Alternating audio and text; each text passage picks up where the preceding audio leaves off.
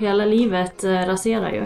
Och samtidigt så fick vi ju liksom ett besked om att vi skulle få en begränsad tid. Eh, så jag ville ju liksom eh, få den tiden att bli så betydelsefull som möjligt. Och hinna göra så mycket saker som möjligt. Typ fylla upp mig själv med så mycket turer som möjligt. Så att jag skulle klara mig resten av mitt liv sen. Om vi inte hade fått ett till barn eller fler barn så jag vet inte riktigt vad som hade hänt med oss så. Alltså man vill inte lägga på det ansvaret på henne men hon, hon fick ju verkligen oss att se färger igen. När sonen Ture var sju månader märkte Emily Revelj att det var något som var annorlunda. Det visade sig att Ture hade den allvarliga hjärnsjukdomen Krabbes och antagligen inte skulle bli äldre än två år. Ture blev 16 månader. Hur lever man vidare? Hur vågar man försöka få syskon när det är 25 procents chans för samma diagnos? Dessutom Emelies erfarenhet av att söka kontakt med Ture via ett medium.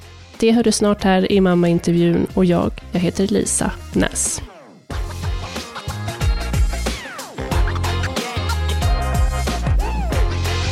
Emelie, vad roligt att du vill vara med i mammaintervjun. Mm, det känns jättefint att jag får vara med. Tack! Ja. Hur, ehm, hur mår du? Eh, jo, men jag mår bra. Eh, nu när vi spelar in är det dock lite så tuffa datum och period för mig. Eh, så det ändå varit lite så här halvbra senaste tiden. Men ja, jag är väl ändå en sån person som slänger ut mig att man mår bra, fast man kanske egentligen typ inte gör det. Mhm. Mm.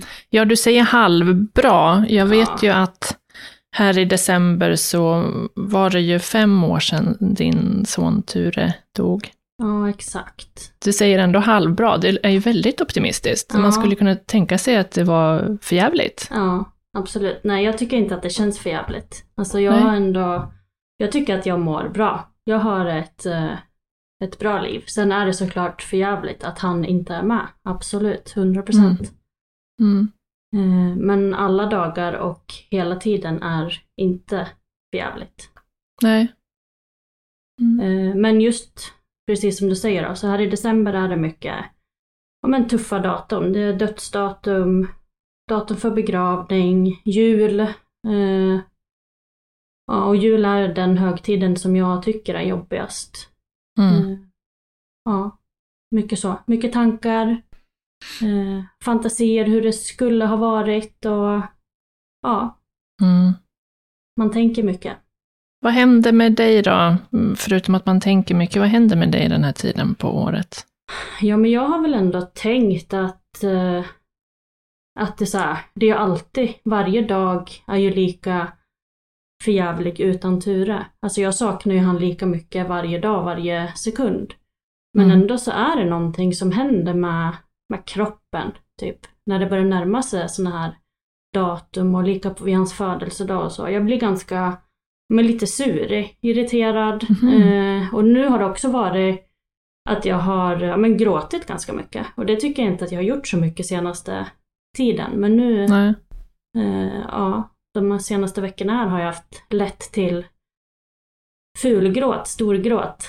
Eh, och det har varit skönt på ett sätt också. Mm. Jag tänkte vi ska ju såklart prata mer om, om Ture och hans sjukdomshistoria och hans liv. Eh, men jag tänkte, för att lära känna dig lite, för de som inte känner till dig sen innan, ehm, vill du berätta om din familj? Ja, absolut. Det gör jag gärna. Eh, jag eh, är mamma till två. Mitt första barn Ture föddes 2017 och bor numera i himlen. Eh, och sen så är jag också mamma till Ester som är tre och ett halvt och superbusig just nu. Och så eh, bor jag tillsammans då med barnens pappa Andreas. Just det. Ni bor i Stockholm, va? Vi bor i Stockholm. Eh, bor i en hyreslägenhet i Vällingby. Drömmer om Mm. ett radhus någonstans. Mm. Kommer från Ockelbo, Gävletrakten. Ja, är det från Ockelbo prinsen är? Exakt. Ja, prins, eh, vad heter han? Prins Daniel. Prins Daniel heter Mm. han. Förut visste ingen vad Ockelbo var, men nu vet Nej, många. precis. Ja. Ja. ja. Hur länge har du bott i Stockholm? ja, men vi har bott eh, ganska länge. Eh, Mm. 2016 tror jag. Och så var vi också här en, eh, en snabbis några år innan det också, men flyttade tillbaka till Gävle. Men det känns ganska hemma. Vi trivs bra. Mm. Mm. Vad gör du om dagarna då? Ja, jag jobbar ju heltid som redovisningsekonom och eh, utöver det så driver jag också en podd Mm. eh, som heter Utan dig tillsammans med en eh, annan mamma som Mm. också har blivit ja, min bästa kompis. Vi delar ju mycket, ja vi delar mycket helt Mm. enkelt. Alexandra Brandin heter hon, eller hur? Ja, precis. Som också har förlorat ett barn. precis. Mm. Eh, Så jag lägger ner mycket tid på den podden och sen eh, ja, men utvecklar vi vårt arbete inom det. Så vi har börjat föreläst och ja, men, jobbar mycket med våra sociala medier och så. Vi vill gärna eh, prata om sorg och ja, men, göra det mindre tabubelagt. Mm. Både för att ja, men, sprida gemenskap och även förståelse och kunskap i samhället. Mm. Och sen blir det väl en del eh, lek också då, med Ester. Mm. Just det. Går ni i förskolan? Hon går i förskolan. Så det är full fart. Mm. Mm. Du, innan, innan ni blev föräldrar då, du och Andreas, ehm, Ture föddes ju sommaren 2017, eller hur? Mm, det stämmer. Var, var, var han planerad? Ja, han var planerad och väldigt efterlängtad. Ja. Eh, vi hade en del vänner som hade ja, fått barn några år innan och så. Och jag var ju såklart jätteglad för deras skull, men också faktiskt lite avundsjuk. Jag Mm. längtade liksom efter att också få bli mamma någon gång. Mm.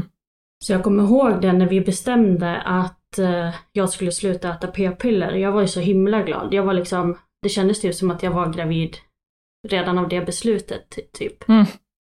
Eh, men så det var ju jätte, jättekul när jag väl blev gravid. Eller det gick ganska fort. Jag tror att det Mm. tog kanske nio månader eller något sånt. Mm. Så det var, det var planerat och efterlängtat och jättespännande. Mm. Hur, var, ehm, hur var förlossningen då? Men den var också bra. Eh, Jag tyckte att den eh, tog tid. Men det har man väl förstått att kanske många tycker. Eh, Men det var väl en helt vanlig förlossning. Allt gick bra. Det var någon sväng in på BB först. Men då var jag inte tillräckligt öppen så då fick vi åka hem. Och jag kommer ihåg det var ju jätte... Det var en besvikelse liksom. För det Mm. kändes som att... Ja, attans, då var det långt kvar att vänta typ. Men eh, ja, sen kom han. Och eh, under graviditeten, då, då var det liksom en frisk bebis så som ni, det informationen ni fick? Ja, eh, det var en frisk bebis i magen. Eh, jag kände inte honom jättemycket men det var för att moderkakan låg i framkant. Okej. Fast jag kände ju han och jag hade ju inte Mm. någonting att jämföra med heller men ja. Nej, så det var, allt var, jag mådde jättebra. Jag har liksom, båda mina graviditeter har jag mått jättebra och Mm. Känt mig fantastiskt fin och mått bra och ja, varit lycklig liksom. Mm. Skönt. Ja. Eh, hur var, hur, jag brukar fråga mina gäster, så här, hur var det för dig att bli mamma? Hur var det när han hade kommit? Ja, eh, ja men det var ju helt underbart. Men jag kommer ihåg just det här att, att själv kalla sig för mamma. Det Mm. tyckte jag liksom var en, en grej på något vis. Det var inte så helt naturligt att säga ja, mamma kommer, eh, typ så. Att själv Nej. kalla sig för mamma. Nej. Men också var man ju jättenervös. Bara så här första barnvagnspromenaden och sådana saker. Mm. Men eh, ja, det var också, jag hade liksom längtat efter att få gå på mamma träffar, mammagrupper och ja, men sånt. Mm. Så jag trivdes väldigt bra med att vara mammaledig. Ja. Han, han blev ju sjuk så småningom. Hur, hur upptäckte ni att det var något som inte stod rätt till? Ja, eh, först så var han ju en frisk eh, liten grabb liksom. Eh, Mm. Utvecklades som han skulle och inga konstigheter på BVC-besök och så. Men sen när han var ungefär sju månader, då började han eh, tappa motorik. Ja, han hade väl kanske också så här var det lite sen i utvecklingen kanske, trodde vi ibland om man Mm. jämförde. Han hade många tjejkompisar och det blev ju Mm. mycket att man jämförde vad de gjorde, bebisarna och hur Mm. mycket de snurrade runt och låg på mage och sånt där. Just det. Och, men vi tänkte väl mer att han var kanske lite lat och bekväm liksom. Han var ju nöjd och ja, Mm. eh, det var egentligen inga konstigheter. Men just då när han började tappa motorik, då orkade han, eller det var som att han inte orkade sitta upprätt eh, och så. Och då, då var det faktiskt min mamma som sen sa, nej men vi måste ringa typ till 1177, det här känns inte bra, typ. Mm. Och jag vet att jag kände typ att så här, nej jag vill inte göra det för att då är det som att jag vet inte, det var en känsla typ att jag ville inte veta. Det var som att jag trodde att då skulle jag få något besked som jag inte ville ha. Mm. Och det är så konstigt att beskriva det, för det är klart att man vill ju hjälpa honom om något var fel, men ja, det var någon slags konstig känsla där. Men, Mm. ja, men vi åkte in då till eh, ja, men barnakuten och han blev undersökt och så. Och ja, det var den 26 februari eh, 2018. Och sen, sen gick allting jättefort. Han insjuknade jättefort och vi blev också sen inlagda på sjukhus. Vad var det som hände då, då när han insjuknade jättefort? Vad hände då? Han eh, var väldigt ledsen, han hade jättespända Mm. ben, han rörde på sig mindre, han slutade äta. Mm. Och eh, det var just det där med sluta äta som egentligen var anledningen till att vi blev inlagda då, för då var han Okej. ut, uttorkad och fick en sond, fick dropp och Mm. började utredas då. Mm. Och då fick vi sen hans diagnos väldigt snabbt. Det fick vi den 26 mars. Så det var verkligen Okej. bara en månad mellan där, men det var, det var så mycket som hann hända på den tiden. Mm. Vi hann liksom förstå att det var någonting allvarligt, eh, även fast man inte ville tro det. Vi googlade ju massor och ja, Mm. och fick sen då ett besked som hette Krabbes sjukdom. En eh, sjukdom som jag inte hade stött på i alla de här googlingarna. Nej, okej. Men som Ante hade läst om, så han förstod ju direkt. Eh, Men läkarna var också väldigt snabba med att förklara vad det innebar. Mm. Hur, hur gick det till då när de berättade för er? Kan du ta med oss till den? Ja, dagen. vi, precis. Vi hade ju som sagt varit inlagda på sjukhus eh, ungefär två veckor, tio dagar. Mm. Någonting sånt. Men sen blivit hemskickade för att eh, ja, men, vi hade lärt oss att ge han mat i sonden och han fick också en del mediciner för han verkade ha Mm. ont och så. Mm. Eh, men vi fick göra det hemma och var väl kanske hemma ja, några dagar innan vi sen fick komma tillbaka till sjukhuset för att få beskedet där på plats. Mm.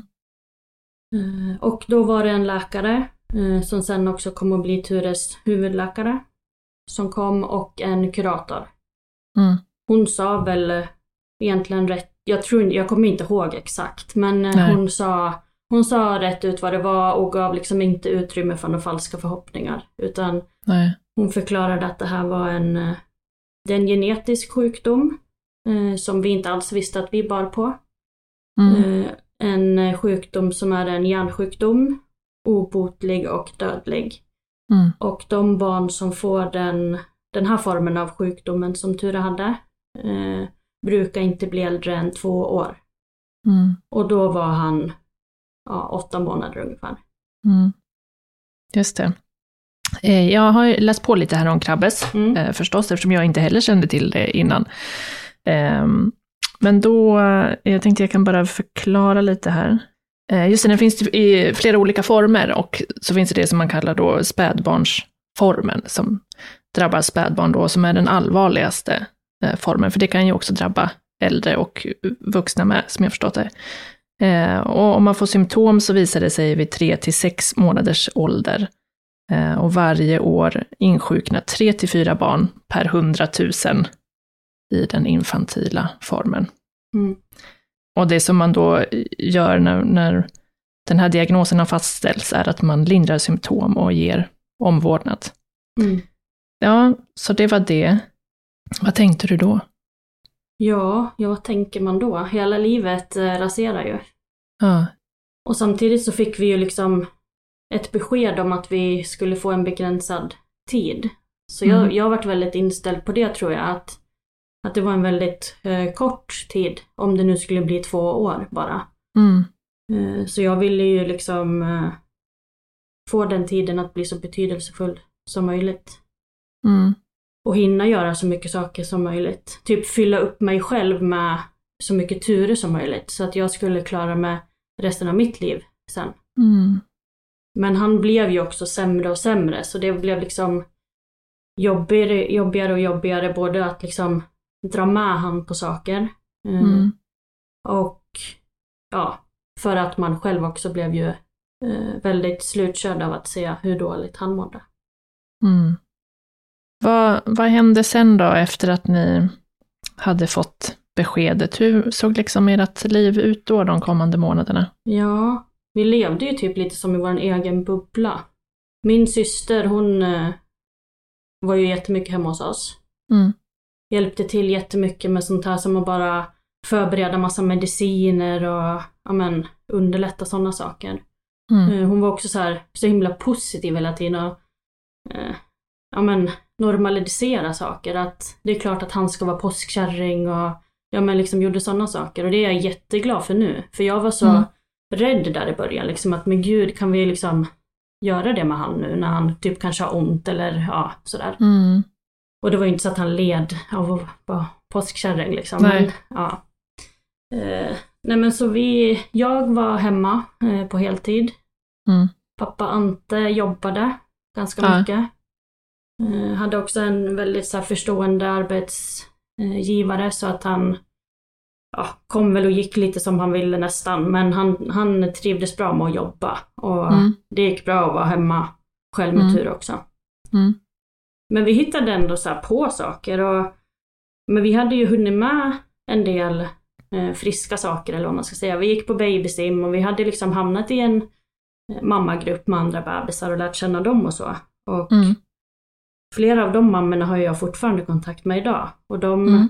de var ju väldigt... De, fråg, de frågade ju fortfarande om vi ville följa med på saker. Eh, och det Mm. var ju jättefint. Det gjorde vi inte jämt, men det var ändå jättebetydelsefullt att få frågan. Mm.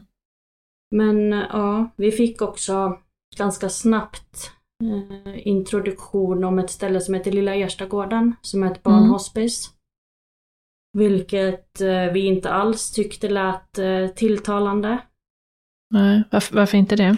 Nej men vi hade ju också fått beskedet om att det inte skulle gå att rädda Ture liksom. Det fanns inte så mycket att göra förutom att typ lindra och omvårda, omvårda han. Mm. Vilket vi tyckte att det gick bra att göra. Eh, så som vi gjorde. Men eh, vi, vi åkte dit och hälsade på och tittade och det var ju ett helt fantastiskt ställe. Mm. Eh, Det var jätteskönt att vara där både för att alltså personalen var helt fantastiska. Både mot oss och mot Ture och våra familjer. Eh, Det var jätteskönt att umgås med andra familjer i liknande situationer. Eh, Det var ju också där jag träffade Alexandra sen. Mm. Just det, som du startar podden med sen. Ja, och ja, fantastisk miljö och sådär. De hjälpte till att, eh, ja men, eh, hjälpte oss att förstå vad vi kanske behövde för hjälpmedel Okej. och sådana saker också. Vad var det då som behövdes? Ja men, eh, eller de var bra på att typ så lösa eh, vardagsproblem. Typ, Mm. ja men typ som Ture verkade tycka om att duscha och bada. Men han Mm. blev ganska stor och han var ju väldigt slapp i kroppen så det blev svårt att bada han i typ en badbalja. Eh, vi hade inget badkar hemma, och, men då var de lite så här, men vi tar det här typ som en, eh, ett skötbord i nät, typ det kan ni ställa in i en dusch. Alltså det underlättar jättemycket för mig att lägga han då där, eh, Mm. rent så här ergonomiskt för min del. Att då kan han ligga Mm. där och jag kan liksom stå och duscha han och han får ligga där och chilla och njuta liksom. Mm. Ja, eller så bara de eh, hade tappat upp ett bad så jag och Ture kunde bada tillsammans. Och så Mm. sprang de och servade oss med grejer liksom. Mm. Eh, när vi var hos dem då, där i Nacka. Mm. Eh, ja men lite sånt. Eh, och mycket med så här kuddar och sitta på någon eh, typ yogaboll och studsa tillsammans för att göra lite sådär andningsgymnastik. Mhm. För han fick svårt med andningen? Ja, eh, man, när man har Krabbes sjukdom så tappar man ju alla funktioner. Eh, och han, eh, han fick inte jättesvårt med andningen men han fick ju, eftersom att han inte rörde på sig, så Mm. bildas det så mycket slem. Mm. Och ja, så vi fick ju inhalera för att eh, frigöra det och ja men då är det också bra att göra liksom andningsgymnastik. Okej. Mm. Men kunde han, kunde han äta någonting? Nej, han kunde inte äta någonting efter, Nej. att, efter att vi åkte in där och blev inlagda på sjukhus.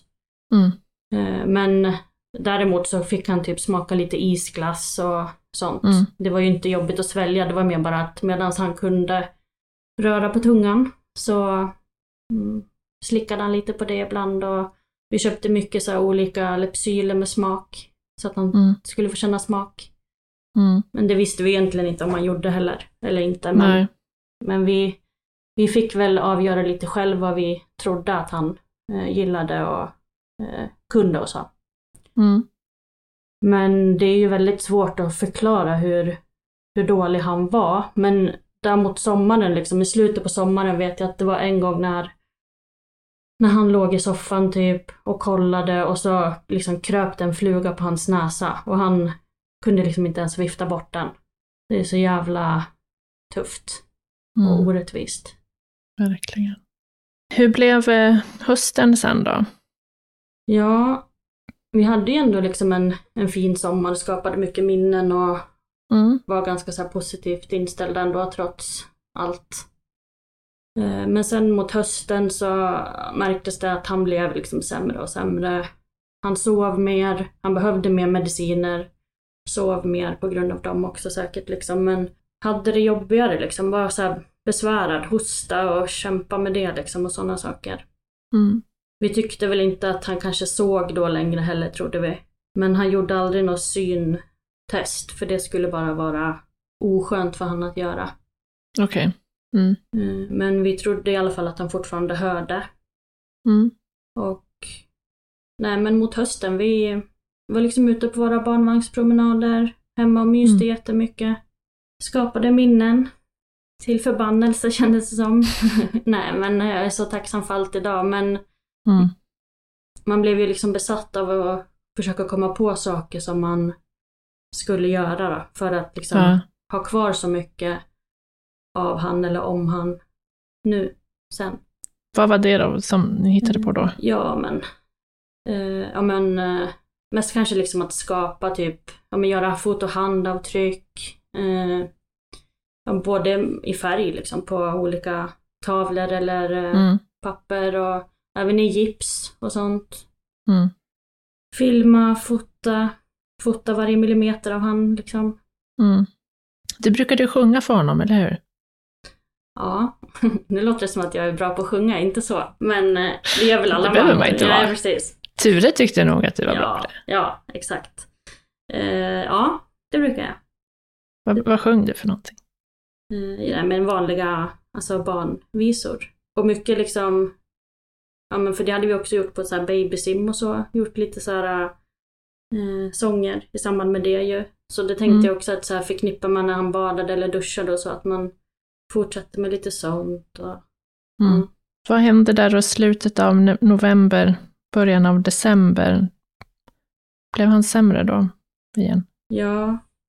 Mm, Det är ju en så konstig sjukdom för det blir lite så här hur, hur mycket sämre kan det nästan bli, typ. Ja. Men, men ja, han fick det väl liksom så jobbigare med slem, blev liksom mer lite så uppsvullen i kroppen och lite så röd i kroppen, eller ansiktet. Det såg ut som att han kämpade och liksom var lite svettig och så här. Det var ju Mm. typ sådana symptom man såg mer och mer och eh, vi var lite oftare där på Lilla Gärstagården. Vi var ungefär där en vecka, månad. Men sen mer om vi ville och... En vecka i taget? Ja, Eller sammanlagt? Ja. eh, En vecka, ja, i månaden ungefär. Ja. Eh, Så vi var mestadels hemma. Mm. Men eh, då var vi där lite mer. Och ja, jag tror egentligen inte att någon riktigt förstod hur dålig han var. Men eh, för vi planerade att vi skulle fira jul där och att våra familjer också skulle komma dit, tror jag. Mm. Men vi åkte hem och ja, det var ändå så här äh, lite tuff period för att det kändes ju fint att fira jul där men det är ju klart att man inte vill det. Vem vill liksom behöva fira jul på ett barnhospice med sitt dödssjuka barn och då hade jag också lärt känna Alexandra ganska mycket och Sally hade, Sally hade nyligen dött. Hon dog den Ja. 16 november. Och Mm. Ja, men vi åkte hem där från Lilla E och då blev Ture jättedålig. Han hostade typ ett dygn, hade jättejobbigt. Och sen eh, började han kräkas lite, sen sov han jättemycket och ja, men då var det en kväll sen där det kändes typ som att ja, jag var så ledsen. Jag har aldrig varit så ledsen i hela mitt liv. Så jag typ bara låg bredvid Ture och fällde tårar hela kvällen. Han var typ dyngsur av, mitt, av mig kändes det som. Men det var ändå Mm. så här, ja, det var, han var nära. Eh, Vi bara låg där typ och sen började han kräkas blod den natten och då förstod vi liksom att nej men nu åker vi tillbaka till Lilla E för att nu kanske det ja, inte är så långt kvar då. Mm. Och vi hade ju också fått prata mycket om det. Vi visste ju, det var ju liksom en väntad död, så vi hade ju ändå kunnat samla på oss information och förbereda oss inför dödsögonblicket. Hur hade ni förberett er då? Hur förbereder man sig? Ja, precis. Eh, där på Lilla E så fick vi jättebra stöd. Via kurator och de andra personalen också, men Mm. hon, eh, jag tror att de, de märker väl hur mycket man vill och inte vill prata liksom, men eh, jag var ju livrädd att missa dödsögonblicket. Jag ville ju vara med när det hände. Mm. Så jag blev ju lite sådär istället att jag ville inte typ gå och handla eh, ifall att han typ skulle dö medan jag var borta. Mm. Eh, Så jag ville ju vara med Ture jämt. Och jag hade också så här pratat ganska mycket om vad som händer. Jag ville typ veta och förbereda mig och vad händer med kroppen när man dör och vad skulle jag kunna göra för att jag inte ville att han skulle hamna på ett bårhus till exempel. Mm. Det tyckte jag kändes jättetufft. Så jag hade ju också beställt en kista till han. Mm. Och det var ju jättejobbigt att göra. Liksom, ringde det samtalet samtidigt som han satt i mitt knä. Det är så här så sjukt att behöva göra det. Men varför måste man göra det liksom? Nej, det måste man inte Nej, göra, men då, då, om det är fixat i förväg, Ja, så att det finns en kista för begravningsbyrån, då kan de komma och hämta kroppen mhm, eh, och ha den hos sig. okej. Eh, annars så hade han liksom behövt typ åkt till ett bårhus tror jag, för ett kylrum så. Ja. Som jag förstod i alla fall. Eh, och det ville inte jag. Så då hade vi fixat det så. Men sen hade vi också pratat om typ så här, ja, vart vi helst skulle vilja att det hände. Okej. Om vi ville vara hemma eller på sjukhus eller på Lilla E eller ja, Mm. så. Hur kände ni där då? Men jag tror att vi hade ju sagt att vi helst ville vara på Lilla E.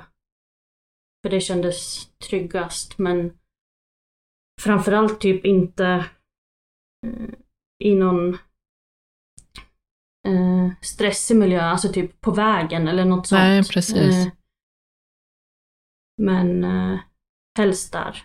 Men då, den här morgonen då efter att han hade kräkts blod så eh, ja, men ringde vi och pratade med dem och berättade och sa att vi skulle komma tillbaka och började packa ihop saker för det och då förstod vi ju båda två att vi kommer ju åka nu alla tre men vi kommer ju inte komma hem igen alla tre. Mm. Och det var också så konstigt ja, att veta det, typ. Men eh, vi trodde ju ändå att vi skulle åka dit. Eh, och började packa ihop och så. Men då tog jag också upp turen sista gång. För jag tänkte så här, men jag vill sitta i vårat soffhörn.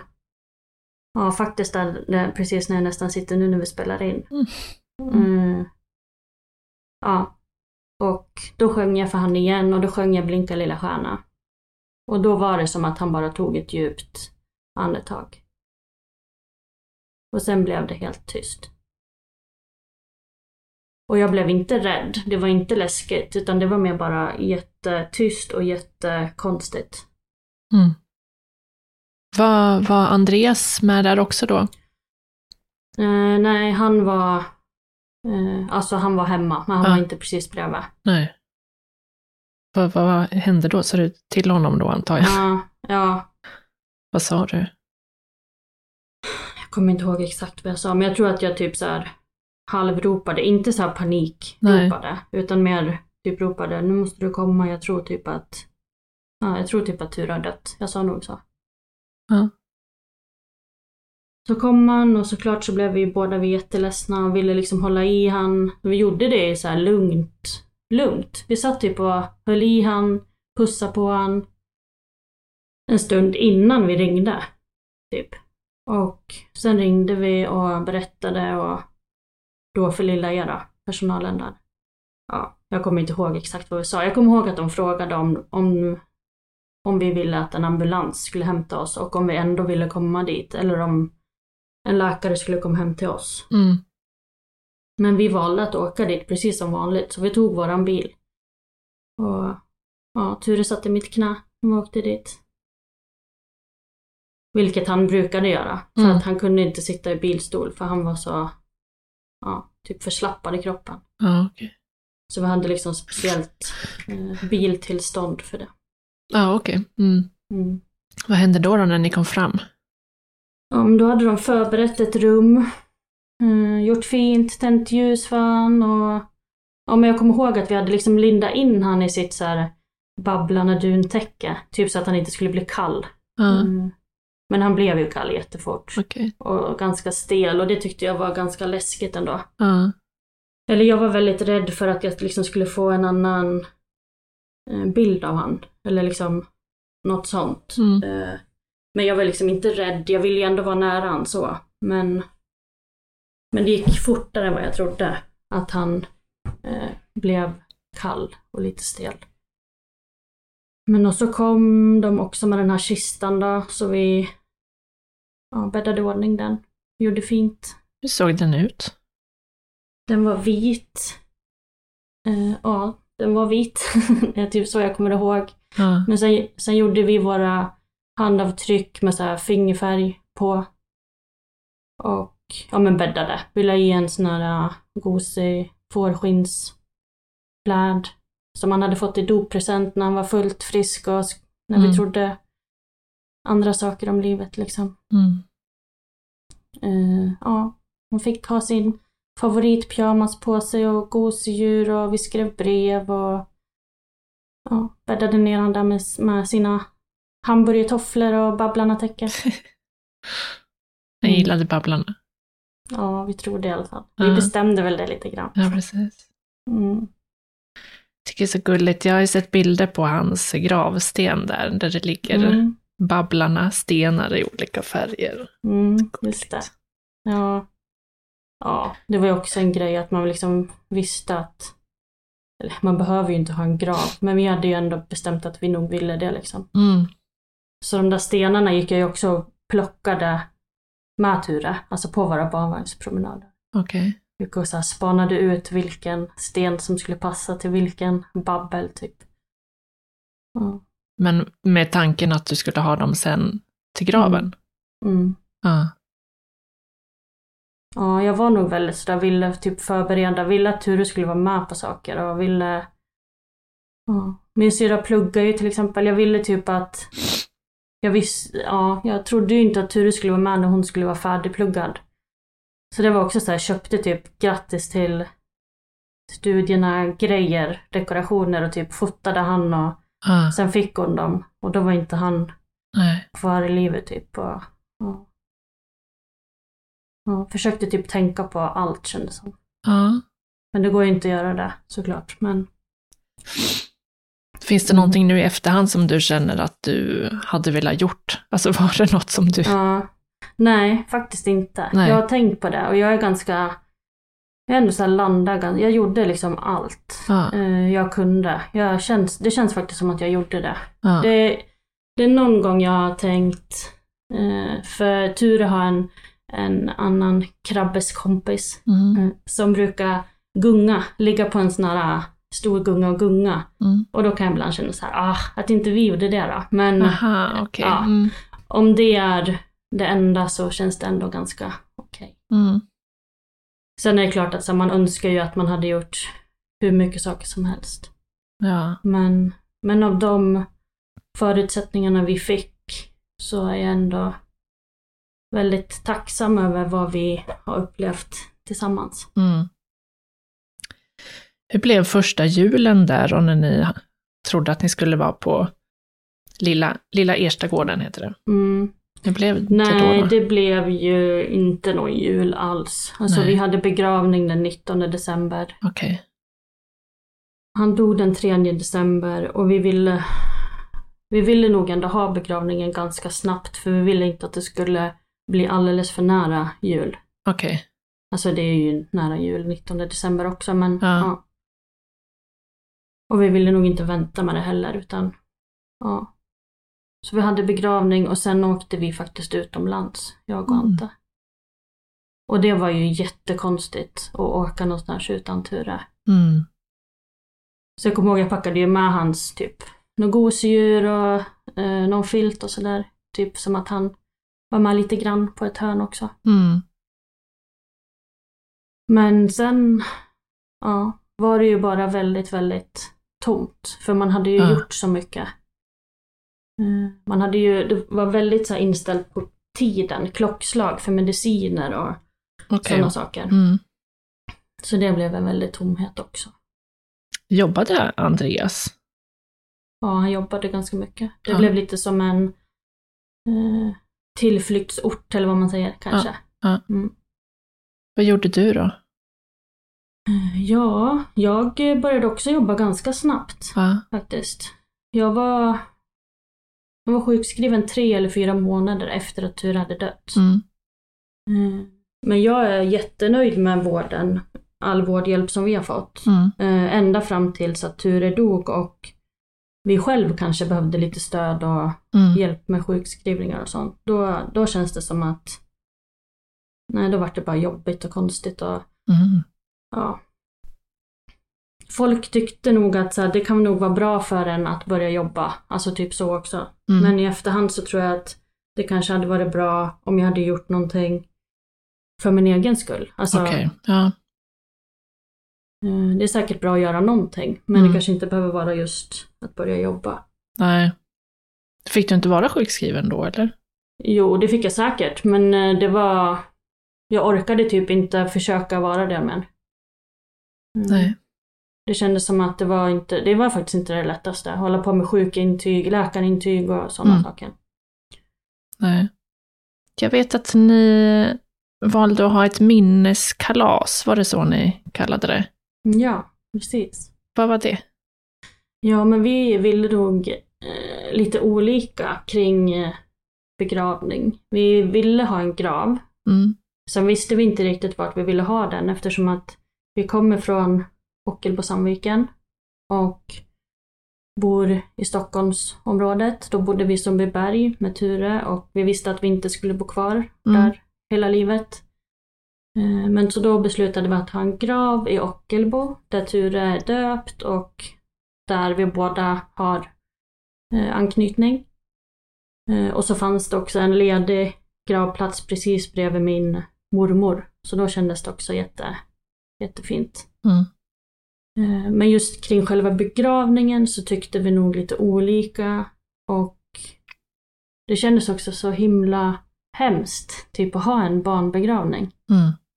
på något vis. Och då, då var det faktiskt också kuratorn på Lilla E som bara, men ska ni inte bara göra någonting annat då? Mm. Eller lite, lite sådär. Så då gjorde vi det. Då hade vi som ett minneskalas sa vi.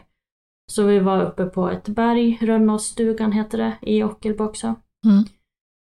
Det var lite musik, det var en tjej som skrev en jättefin omgjord Blinka lilla stjärna-sång.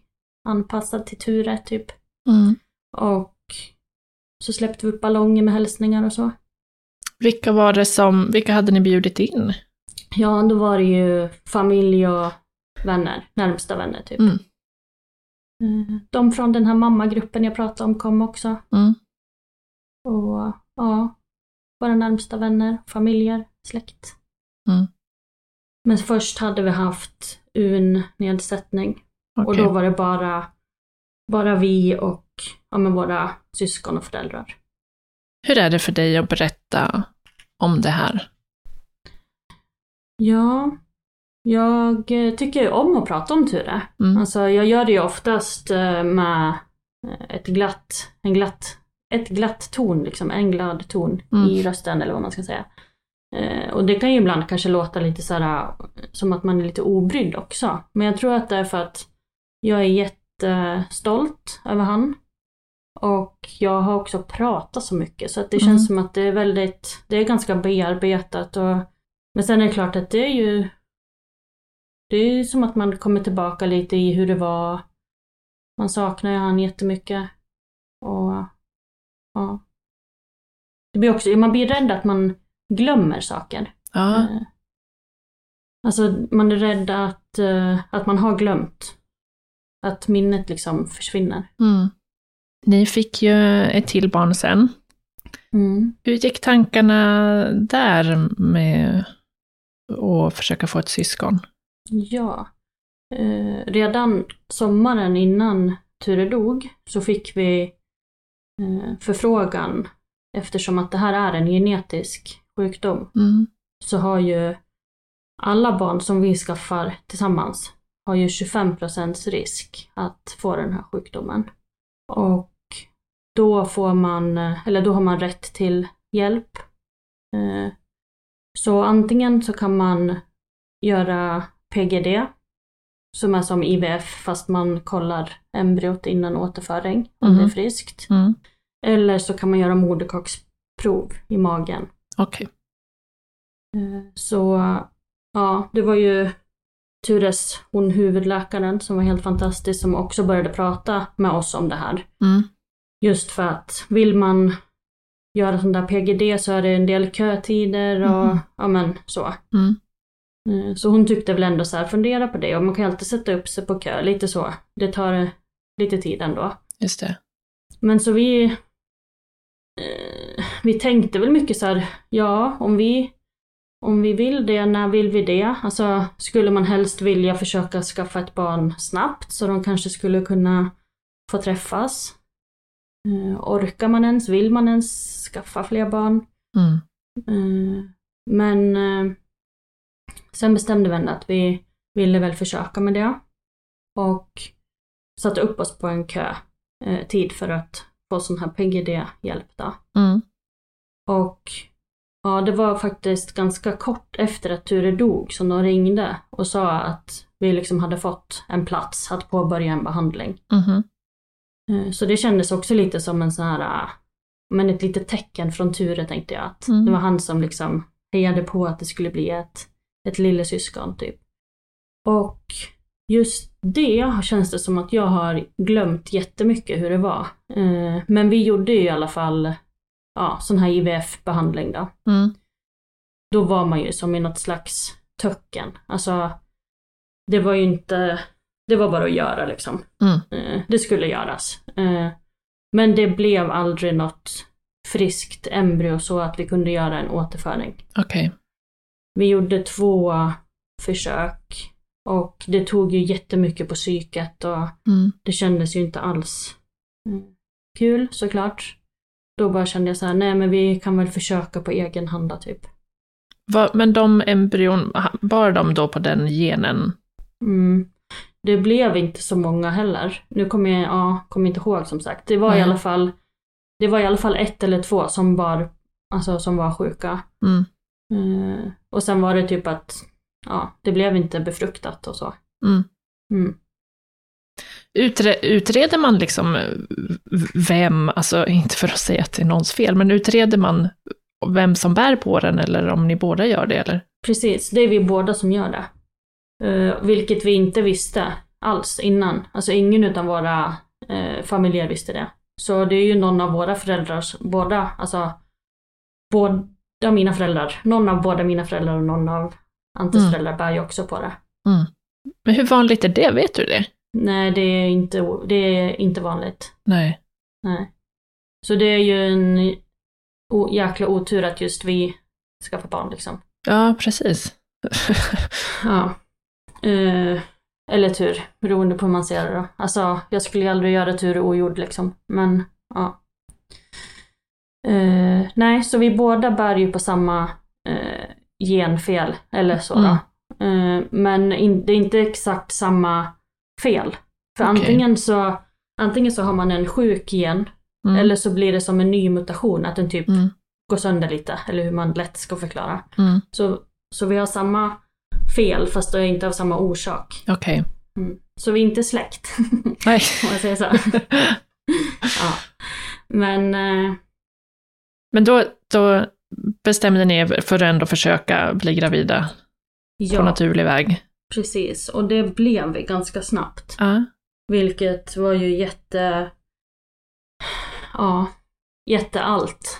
Liksom jätteläskigt och jättespännande och allt liksom. När är vi nu i tid? Ture, han dog ju i december 2018, va? Ja, så Ja. nu är det ish augusti 2019. Okej. Mm. Och ja, jag var ju gravid. Men det var som att vi inte pratade om det. Det var som att vi liksom inte ens vågade eh, hoppas. Mm. För då, nu visste vi att nu får vi vänta till ungefär vecka 15 och då kan vi göra det här moderkaksprovet. Mm. För att se om bebisen i magen är frisk eller inte. Mm. Eh, och ja, nu, vi berättade ju för alla. Det gick ju inte att liksom inte berätta för någon. Så mitt jobb och så visste ju. Eh, vi gjorde det här testet, vilket inte heller är jättebekvämt att göra. Eh, Nej, hur gör man det då? ja, de sticker typ in en jättelång nål i magen och tar ut eh, vävnader eller någonting som Ja. de skickar på provanalys. Mm. Och jag kommer ihåg att vi såg typ en bild på det, alltså typ ultraljudsbild medan de gjorde det också. Och jag, var, alltså jag bara tänker, nu kommer den här bebisen att vara frisk, men de kommer typ råka sticka den med nålen eller något. Mm. Och sen eh, var det en dag när jag var på jobbet som det ringde typ dolt nummer och bara blev typ iskall i hela kroppen. Mm. Sprang in på ett konferensrum och hon som ringde hon var ju så proffsig för hon bara Hej jag ringer från du och jag har bra nyheter för dig. Sa hon Mm. typ på en sekund för hon förstod väl hur, hur rädd man var. Ja. Och jag började liksom störtböla och precis då gick min chef förbi och såg det i de här fönstren. Så hon blev ju jätteledsen och orolig för hon visste ju vad jag väntade på. Så hon trodde ju att jag hade fått ett, eh, ett dåligt besked. Mm. Men det var ju glädjetårar som bara sprutade i det där rummet. Mm. Och det var ju då Ester som låg i magen. Mm. Som var frisk. Men kan vara som jag och Ante, frisk fast bärare. Just det. Det får hon välja sen om hon vill veta. Men vilket jag hoppas att hon vill, för då kan, om hon vill skaffa barn någon gång, så kan ju hon, kan ju hennes ja, partner också kolla då. Precis. Man får välja, Mm. göra ett test först. Ja, precis. Mm. Men om hon hade varit sjuk då, Mm. hade ni gjort abort då? Eller? Ja, då Ja. hade vi gjort abort. När, föd, när föddes hon då? Hon föddes maj 2020, Mm. så hon är ju en eh, coronabebis. Så det blev Ja, också det. så speciell mamma-ledighet sen. Ja. Men, eh, ja. Hur var det då när hon föddes, när du blev mamma liksom för andra gången? Ja, jag, eh, hon fick ju ganska grundliga eh, kontroller där. För när de gjorde den där eh, moderkaksprovet så gjorde de, to, kollade, passade de på och kollade någonting mer. Typ. Mm. Eh, och sen så fick jag gå på extra kontroller och så. Mest bara för att lugna mig. Mm. Eh, de tyckte inte att det behövdes men de märkte att jag var orolig så Mm. det var ju liksom för min skull. Eh, Men sen var jag så väldigt osugen på att gå över tiden. Men det gjorde jag ändå lite grann. Hon var en envis unge. Mm. Redan då. Nej. Ja. Men eh, ja. Nej men det var ju jätteblandade känslor. ändå så tror jag att jag är ganska, jag är nog ändå ganska cool, lugn. Jag är inte superorolig. Eh, men jag är ju definitivt mer orolig än vad jag var innan jag hade hört talas om Krabbes sjukdom. Mm. Hur var det sen då när hon, jag kan tänka mig att liksom när hon var sju månader, att man då tänker den här tiden med Ture, Mm. så började vi upptäcka det, att man liksom, eh, hur, hur var det när hon blev lite, lite större bebis? Ja, hon... Eh, alltså det var nog ändå innan som man ändå tyckte att hon eh, rörde ju på sig mer och sådär. Mm. Eh, och det kanske var för att hon var tjej och han var kille, eller så var det för Krabbes sjukdom, eller så var det för att han var lite lat också kanske, det vet man ju inte riktigt. Mm. Mm. Eh, men eh, man var ju livrädd, man ville ju typ komma förbi det lite grann. Samtidigt så kan det hända saker hela tiden. Det finns ju så himla mycket fler sjukdomar och Mm. olyckor och så. Men det var nog ändå ganska skönt och typ när hon fyllde ett år. När hon kunde börja gå. När hon liksom eh, sträckte upp sina armar mot den och sådär. Det kommer jag ihåg att det var verkligen en grej som... Ja, jag var mycket barnvakt åt en, eh, en tjej som heter Stina. Mm. Som är en av mina bästa kompisars dotter. Och jag kommer ihåg när hon var liten och någon gång när jag var barnvakt åt henne och hon ramlade. Och det var ju bara jag som var vuxen där. Men Mm. att jag blev hennes naturliga vuxen att så här, eh, ta tröst av. Mm. Att jag bara kände så här, ah, tänk när jag får liksom vara någons eh, naturliga självklara val. Eh, ja. Men så blev det ju inte riktigt för Ture, eller jo det blev det ju, men det blev inte så här, han räckte ju aldrig upp armarna mot mig, eller han sa ju aldrig mamma och liksom Nej. sådana saker. Så det har ju, blivit, var, har ju varit en helt annan grej med Ester så. Du, du, du nämnde en, en Krabbes kompis. Blir du kontaktad eh, också i och med att ni har podden och liksom har berättat om er historia? Blir du kontaktad av andra föräldrar med, med Krabbes barn eller, eller med sjuka barn? Eh, ja, det blir jag. Och det gjorde ju liksom även jag.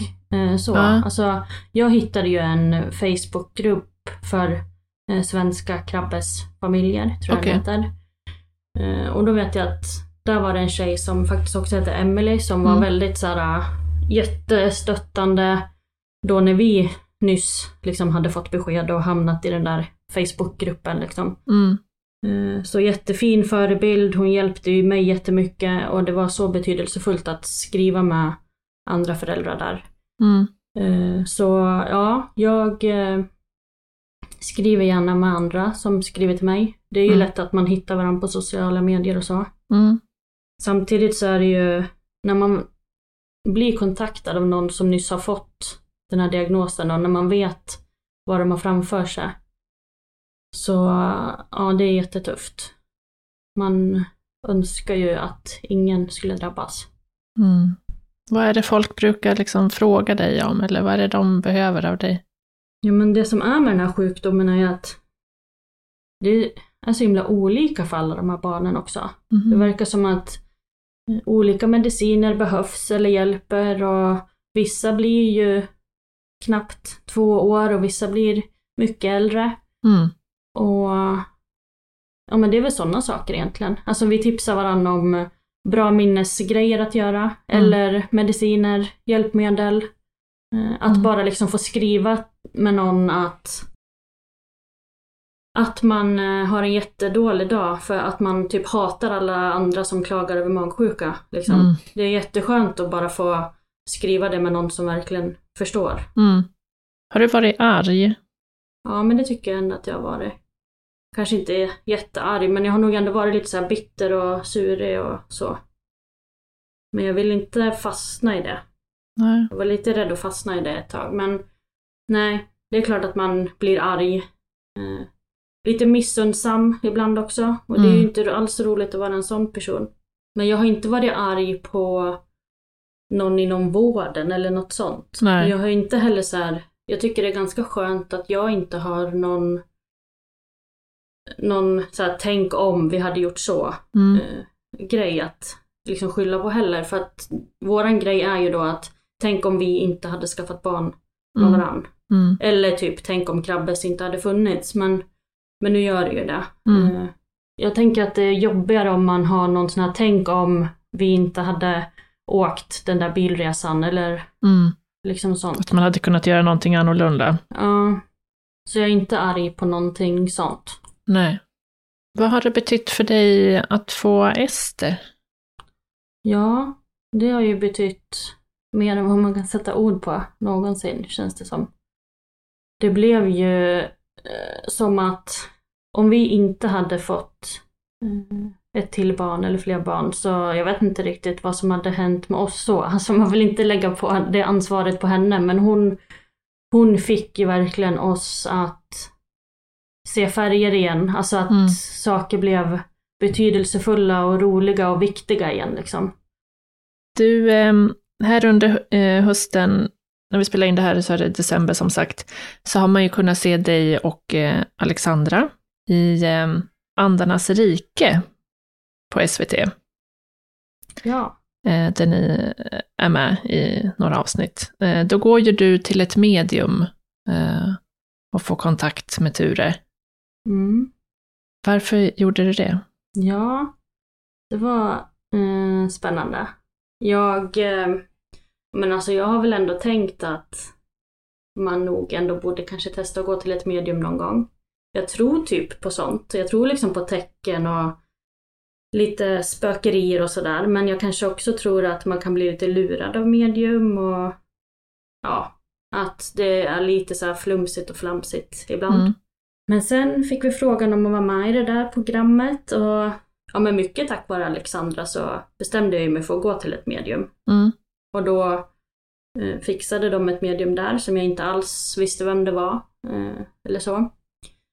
Eh, men jag var ju också kanske lite extra skeptisk just eftersom att det skulle vara på TV också. Ja, Men nu handlade ju inte det där programmet om att bevisa eh, om medium är sant eller inte. Så.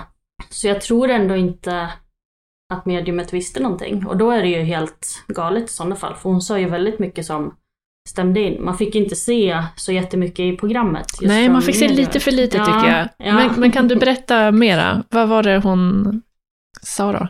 Ja men hon eh, pratar ju mycket om, eh, om Ture, om eh, alltså att han hade varit sjuk, haft det väldigt jobbigt.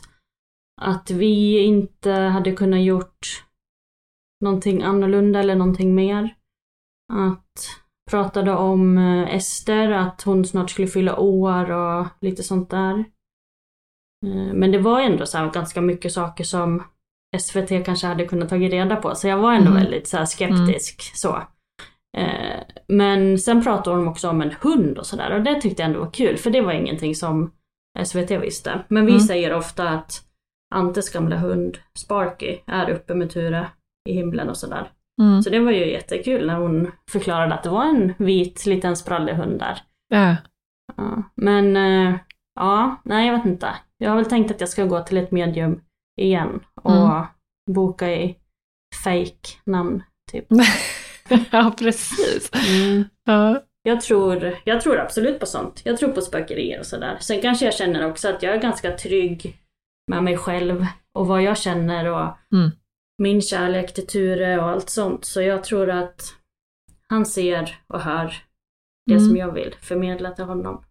Eh, I, I mina anteckningar så har jag också skrivit spöket Ture inom Mm. citationstecken. Ja, exakt. Ehm, för du hade ju upplevt lite grejer, Mm. berättar du ju i programmet. Vill, vill du berätta Mm. för den som inte har sett? Ja, alltså jag tycker inte att Ture är ett spöke. Nej. Jag brukar inte kalla honom för ett spöke, men däremot så kanske jag använder just ordet spökerier då. För jag sa ju i programmet också att nu spökar det. För precis när vi skulle spela in, då började eh, lampor att blinka. Och det var ju faktiskt väldigt speciellt. Mm. Det, det ser man ju om man tittar. Mm. Alltså, du sitter ju där i en sån synk, Ja. kallar man väl det på tv-språk, och ska Ja. prata någonting med starka lampor som lyser, Ja, som börjar blinka. Ja. Och han, kameramannen, vart nog lite rädd tror jag faktiskt. Han Ja. verkade lite skärrad. Så då tror jag inte att de lurade mig med i alla fall. Nej. Eh, nej men här hemma och så, jag, ja men det är väl så här leksaker som har börjat spela eller blinka och eh, sådana saker. Nu vid halloween, då var vi ett ganska stort gäng här hemma och hade så halloweenfika och det var ganska många barn. Och jag tänkte mycket så här, bara, åh nu skulle ju Tura vara här också, och typ så här. Eh, och så sen skulle vi gå in på Esters rum och lysa med något självlysande skelett och göra det lite läskigt och sådär. Och då ser jag liksom att någon sån här sopbil typ börjar blinka, som inte ens brukar blinka. Jag har nog aldrig sett att det liksom har varit en sån funktion på den. Mhm. Och då bara tänkte jag så här, men gud, det kanske är en liten hälsning nu att han kanske är här nu då ändå. När jag tänkte sådär. Men, och så sen började en till som står i när, närheten, ett, typ ett litet hus, skohus också så här blinka och grejer. Så jag bara okej. Men jag sa inget till någon liksom eller sådär. Det var inget barn som var där och fingrade? Nej, de var inte där. Eh, Men, men sen då kom ju alla barn också och bara Nu tur det här och spökar, det bara blinkar grejer där inne. Så alla vart ju lite sådär rädda. Men det var Mm. också lite, mm, det var nog en liten hälsning ändå att han också skulle vara med. Men tycker du att det är läskigt? Ibland tycker jag, när jag sitter där hemma på kvällarna och redigerar våran podd, Ja. då kan jag ibland tycka att jag får lite så här läskiga vibes. Men det vet jag inte om det är just Ture som spökar då, jag vet inte. Mm. Nej men jag har väl sagt till honom också att du får gärna vara här och visa dig och så, men inte på något läskigt vis. Nej. Men Ester, hon är tre och ett halvt. Ja, tre och ett halvt år. Vad vet hon om sin storebror? Ja, hon... eh, För det första så tycker hon att det är en lillebror. Eftersom att Ah. han är ju mycket mindre än hon. Han är Ja, ju ja. typ bebis på alla bilder. Mm. Eh, Men hon pratar ju jättemycket om Ture. Hon pratar mycket om Ture, hon säger att Ture är död. Och eh, ett tag frågade hon mycket varför han var död. Och typ, ja men som när vi var i skogen och så. Och hon ville plocka en flugsvamp. Då sa jag att man inte fick det och så för att den var giftig. Och då frågade hon om Ture hade ätit en sån för att han dog och lite sådär. Så att och hon kopplar ju ändå mycket saker så. Mm. Eh, Men sen så tror jag inte att hon förstår vad död faktiskt är. Mm. Så, för hon är ändå ganska liten fortfarande. Mm. Men hon, eh, ja, hon pratar om han när hon hör eh, kyrkklockor så säger hon att det är Ture som sjunger och spelar för henne. Och ibland kan hon typ bli lite sur på det. Bara, ah, sluta spela Ture för mig nu. och ibland så typ skyller hon lite på honom också faktiskt. Så här, Mhm. Busiga Ture har ställt den här. Ja, Jaså? sådär, ja, jo, det gör hon också. Och i början tänkte jag också när det vart lite sådär att jag undrar om hon kanske ser han ibland. Eller så här, Mm. ja, jag vet inte. Man vill så mycket också. mm. Nej, så faktiskt på förskolan då sa de också att de frågade om hon kunde få ha en bild på Ture där. För att hon pratade mycket om han och det var alltså att det skulle bli lättare för hennes kompisar där att förstå vem han var och så. Mm. Lättare för fröknarna att kanske visa och berätta. Mm. Mm, Så det har hon och det där är väl en så här, det är, det, är svårt tycker jag för jag vill inte eh, tvinga på henne någonting. Jag Mm. tycker det är jättekul om, om hon vill prata om han, alltså att han får vara delaktig i Mm. våran familj. Men jag vill ju också att det ska vara så att hon vill det. Mm. Mm, Och jag vill inte liksom att han ska vara mer betydelsefull eller något sånt liksom. Eh, För nu när vi, ja men som att tända ljus på graven och så, då sa hon någon gång att så här, mamma när jag dör, ska du tända ljus för mig då? Hon är så här, åh gud, ja. Då bara sa jag på en gång, vi åker hem och så kan vi tända jättemånga ljus för dig Ester. Jag liksom vill tända ljus för dig varje dag också. Så. Mm. Mm. Eh, Men jag hade inte riktigt tänkt på att det skulle kunna vara något sådär, vad säger man? Att det var orättvist att vi tände ljus för han, men det är inte så ofta vi tänder rätt ljus just för henne liksom. Nej, Men då precis. sa hon att hon inte ville att vi skulle göra det. Men jag sa också att, ja, att hon förhoppningsvis och troligtvis kommer dö när hon är en jättegammal tant och sådär. Mm. Men det är ju svårt för då frågar hon ju att Ja men Sally, Alexandras dotter, hon var ju inte en gammal tant och Ture Nej. var ju inte en gammal tant eller farbror liksom. Men hon vet absolut att hon har en storebror som är en Mm. liten storebror. Mm. Och vi har ju mycket bilder och så på han hemma. Mm. Så jag tycker att han blir, han blir mycket delaktig. Mm. Nu kring julen här så vill hon skicka julkort till Ture och så.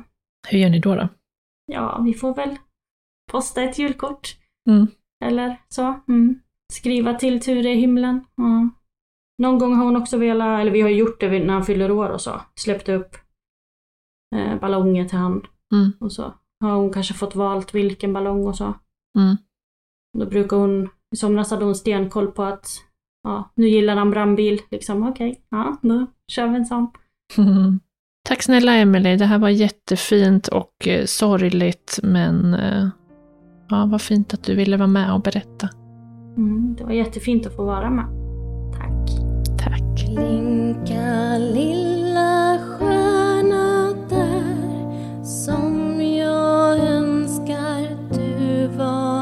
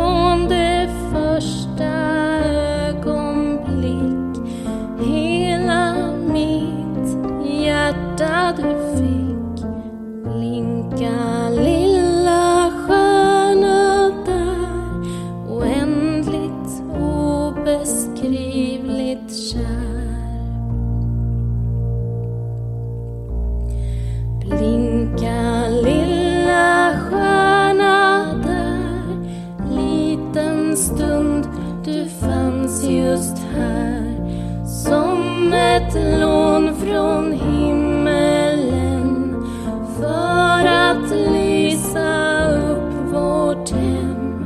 Bling